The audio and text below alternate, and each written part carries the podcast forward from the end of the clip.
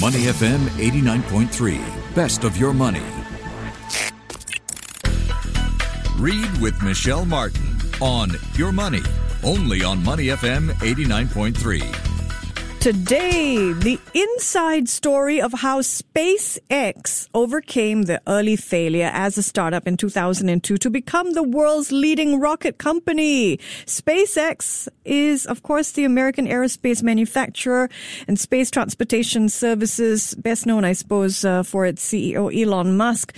Salesforce CEO Marc Benioff said on Monday that he's bullish on space, noting that he's an investor in Elon Musk's SpaceX. A couple of days ago, SpaceX launched its 18th mission uh, with the Sirius XM 8 high powered broadcasting satellite. And you know the space race is heating up when Jeff Bezos says he's heading to space. So today, a great read, Liftoff, Elon Musk and the desperate early days of SpaceX and the book's author Eric Berger joins me live. Eric, good morning. So you're a journalist and you're, you're senior space editor for Ars Technica. You were. So give our listeners a sense of how this is an insider view of SpaceX. So SpaceX has succeeded where a lot of other companies and entrepreneurs have failed to really bring down the cost of access to space. And so I wanted to go back to the beginning of the company and really understand why they succeeded, um, where so many other companies have struggled and ultimately, you know, flamed out. So I, you know, I talked to Elon Musk. I said, you know, I think it's time to write this, the origin story of SpaceX, and he said, okay.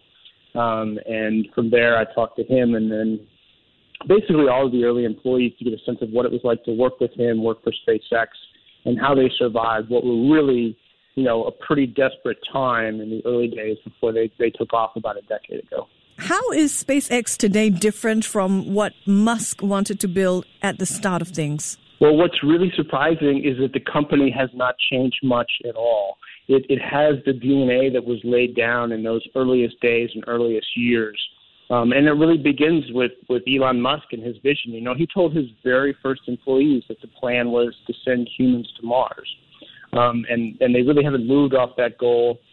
Um, they're just a little bit closer now than they were 20 years ago. That's still the ultimate goal to get the race the race to Mars. Then. Yeah, the ultimate goal is to build a self-sustaining settlement on the surface of Mars, and it sounds audacious. Um, it sounded completely, I think, insane back in 2002, but you know, now that they've launched more than 100 rockets and they're building this large reusable launch system called Starship, it does feel at least like it's possible. All right. What would you say are SpaceX's greatest successes to date, Eric?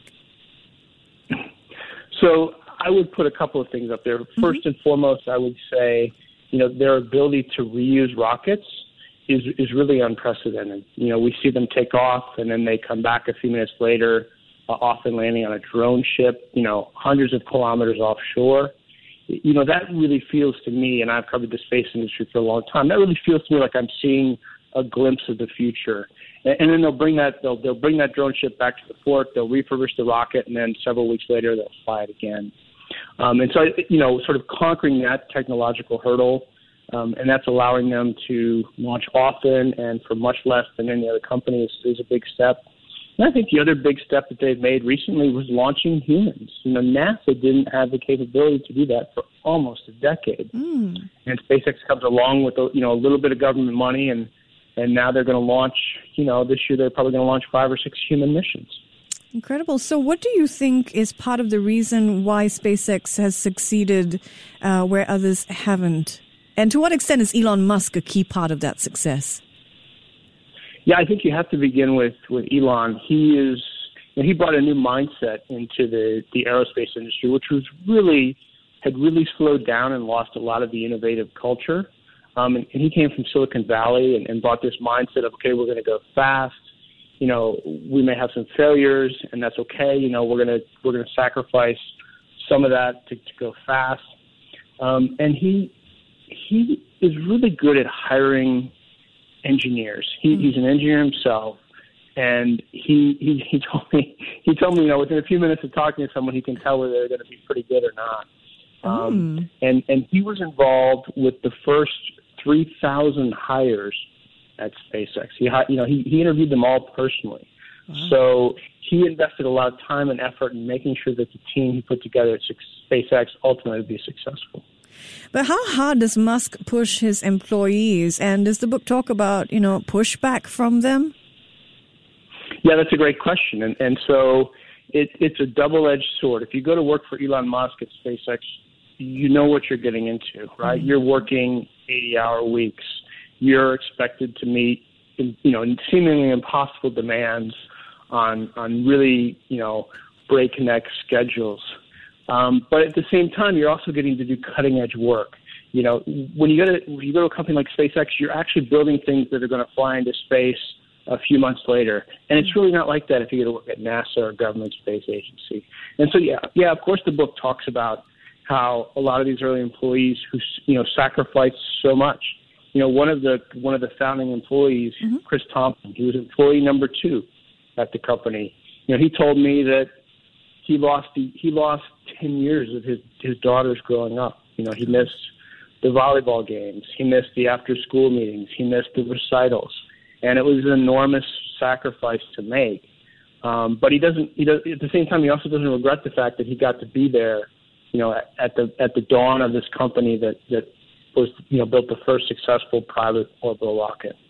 And at the dawn of things, I think your book talks about how there were very few, surprisingly few employees at this company. So, what were some of the early challenges for SpaceX? Well, you know, no one had no one had really done this before, mm. um, and so one of you know they wanted to do things like instead of building a rocket with with five thousand people, could they do it with you know fifty or a hundred people?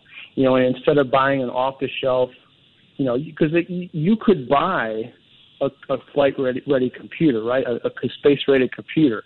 Um, but it would cost you, you know, several million dollars. Could they, could they, you know, use an off the shelf computer and adapt it? And so it was really the challenge of both trying to go fast and, and you know, doing it as cost effectively as possible. And so, you know, one of the things Musk would always push back against was the idea, well, this is the way it's always been done, right? Employees would come to SpaceX and other space companies. Mm-hmm. This is the way we did it at Boeing. This, he's like, no, no, no, no, don't ever say that. Don't ever do that. You know, you're at SpaceX. Mm-hmm. We're going to find a better way. Mm-hmm. So it was, it was just, you know, constant engineering challenges. Okay, and from what you have seen so far, in your opinion, to what extent is SpaceX likely to succeed when it comes to that ultimate goal? You know, that's a that's a great question. Um, if you'd asked me that five years ago, I would have said probably not. Now I'm leaning more toward, you know, that that, that they that they're going to be a success. But the fact of the matter is, they've now they've now built three different world class rockets. They've built you know three different versions of, of orbital spacecraft. Um, and, and they're building this launch system, the Starship launch system, which is truly innovative, would completely change the launch industry and spaceflight as we know it um, and they're starting to have some success with that vehicle. So I would give them probably a better 50 than 50% chance of success. Of getting to Mars by 2024? No, no, no, no, not by, not by 2024. I think within a decade or two. Okay, um, okay. But but no one else is. I mean, NASA's not going to Mars probably in my lifetime, and I'm not yet 50 years old. So it's it's a big challenge. Mm, just terrific. And and finally, before we let you go, I mean, how did you get access to um, Elon Musk, and what's he like in person? I think you're the closest we're going to get to Elon Musk here in Singapore. so um, I had written about the the commercial space industry for about a decade, and he was familiar with my work, and, mm. and I think he realized that I would, you know, try to tell the story fair, fairly and accurately. Um, and what's he like in a person? Mm. You know, he is on one hand, he is very much the the international celebrity who is larger than life. He's quite a big person um, in terms of height and, imposing. But it was also pretty endearing to see him, you know, with some of his boys, and, and to see him act not like a Elon Musk, you know, international man of mystery or you know, internet celebrity billionaire, but sort of dad who's playing, you know, iPhone games with his kids and you know, showing them around his his rockets and and trying to you know get them interested in it as well. So he's you know he's he's a pretty complicated person. You kind of got to take the good with the bad. That's great to hear. Thank you for sharing. Eric Berger is our guest today. Eric Berger is author of Lift Off. It's a great book. Elon Musk and the desperate early days at launch SpaceX. You've been reading with me, Michelle Martin. To listen to more great interviews, download our podcasts at moneyfm893.sg or download our audio app. That's A W E D I O. Available on Google Play or the App Store.